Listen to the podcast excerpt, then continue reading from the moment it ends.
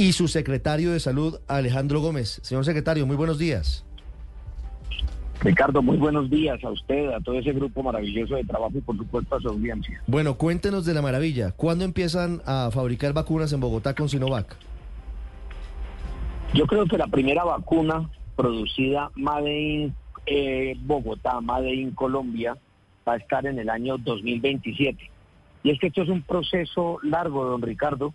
Como usted lo estaba mencionando al momento de iniciar la nota, en mala hora perdimos esa capacidad de producir vacunas y biotecnológicos, y entonces lo sufrimos en la pandemia de manera muy clara. Vamos a recuperar esa posibilidad.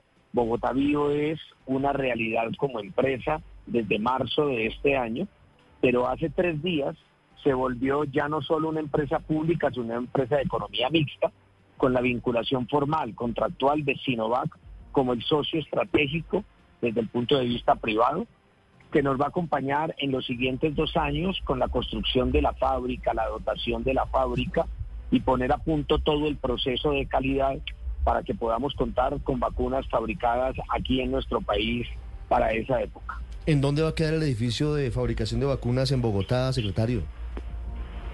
Probablemente vamos a tener adentro de Bogotá los cuarteles generales, llaman eso ellos, o sea, las oficinas centrales van a estar probablemente en uno de los lotes con que cuenta la Alcaldía Mayor frente al Centro Comercial Gran Estación. Pero la fábrica, la factoría, no hemos decidido el sitio de la mano de Sinovac, también lo estamos consiguiendo y pensamos que va a estar en el corredor logístico que queda al lado del río Bogotá.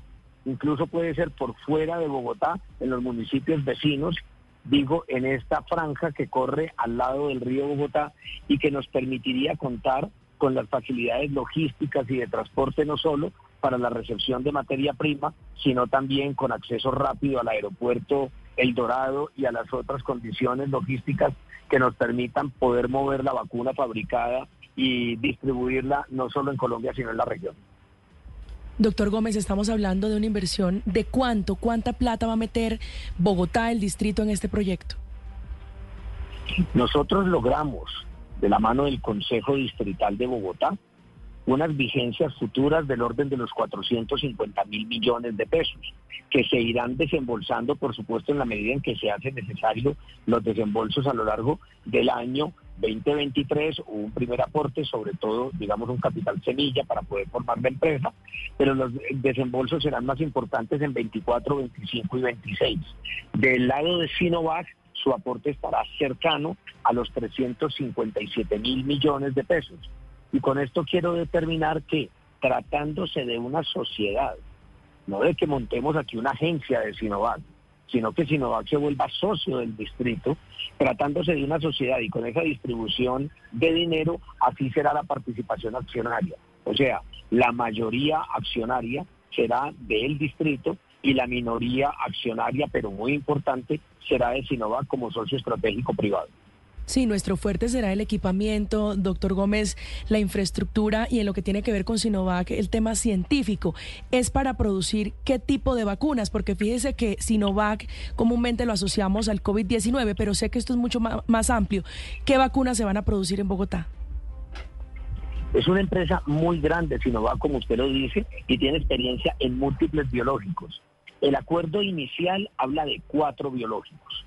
Primero, como usted también lo menciona, el COVID-19, que digamos fue lo que nos llamó la atención y lo que motivó este esfuerzo, pero también se incluyen en este primer impulso la fabricación de la vacuna contra la hepatitis A, contra la poliomielitis, una vacuna específica de poliomielitis que es parenteral, no la oral, que ya se usa muy poco. Y por último, la vacuna contra la varicela. Estas 4 enfermedades, el COVID, la hepatitis A, la poliomielitis y la varicela, hacen parte de lo que hoy se conoce en Colombia como el Plan Ampliado de Inmunizaciones, el PAI. O sea, esa batería de vacunas que le ponemos a nuestra población con cargo al Tesoro Nacional y que son sin ningún costo para toda la población colombiana. Secretario, quiero hacer una última pregunta sobre los planes futuros. ¿Sinovac les ha dicho cuál sería el paso siguiente? Entiendo que estamos empezando a transitar por lo que será la maravilla de Bogotá Bio, pero seguramente vienen otros pasos. ¿Con Sinovac se han sentado a pensar cuál sería el futuro de esta alianza? Obviamente entendiendo que no estará ahora en manos políticamente de la actual alcaldía, sino de próximas administraciones. Sí, nosotros hemos hablado con Sinovac y con las autoridades que, debo decir, están las autoridades mundiales de Sinovac aquí en Bogotá. En estos días están hasta el día de hoy, creo que viajan nuevamente mañana. De que el futuro tiene que ver primero en materia de mercado, no solo para el mercado nacional, que es el mercado natural de Bogotá Bio, lo que consume Colombia, sino satisfacer el mercado regional. Ustedes recordarán que fue conocido en medios de comunicaciones que Sinovac había hecho unos acercamientos también con el gobierno de Chile y declinó esa posibilidad para favorecer más el proyecto que tenemos con Bogotá Bio y desde aquí atender el mercado regional. Pero también en materia de productos, yo creo que esto está llamado a no quedarse con estas 4 vacunas. Por supuesto, si el programa ampliado de inmunizaciones hoy tiene 21 biológicos que previenen contra 25 enfermedades, pues la lógica es pensar en atender más necesidades de esas que tiene el plan ampliado de inmunizaciones.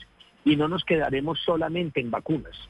También el tipo de tecnología, el tipo de conocimiento y el tipo de infraestructura de la fábrica de vacunas con que va a contar Bogotá y Colombia le permitirán incursionar en la fabricación y producción de otro tipo de biotecnología, las proteínas recombinantes que tienen un papel muy importante en las enfermedades inmunológicas, la medicina traslacional que tiene un papel muy importante en el tratamiento del cáncer. Hoy, Ricardo, buena parte de los cánceres reciben tratamiento casi que personalizado, de acuerdo a la condición genética que tenga cada una de las personas. Creo que estos, que son temas de punta alrededor de lo que es la medicina moderna, podrán verse favorecidos y tendrán en Bogotá Bio una capacidad para producir también este tipo de medicamentos. Pues esa es una muy buena noticia.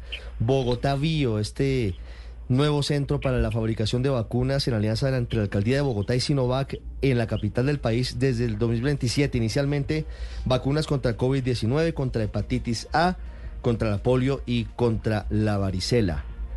Señor secretario de Salud, Alejandro Gómez, como empezamos a reconocerle hace 3 años y 9 meses ya, gracias por todo su trabajo durante esta administración, y hago referencia a esa fecha porque hace 3 años y 9 meses...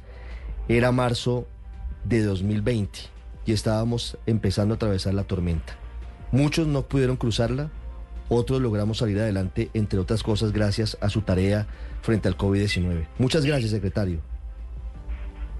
No, don Ricardo, gracias a ustedes. Yo también estoy en este momento en que ya vamos de salida, en un proceso de agradecimiento a todo mi equipo, pero sobre todo a todo el personal de salud de Bogotá, a todo él, a los del sector privado y también a los del sector público, a los del sector de prestación y también a los del sector de aseguramiento, porque fue gracias a ellas y ellos que lo logramos.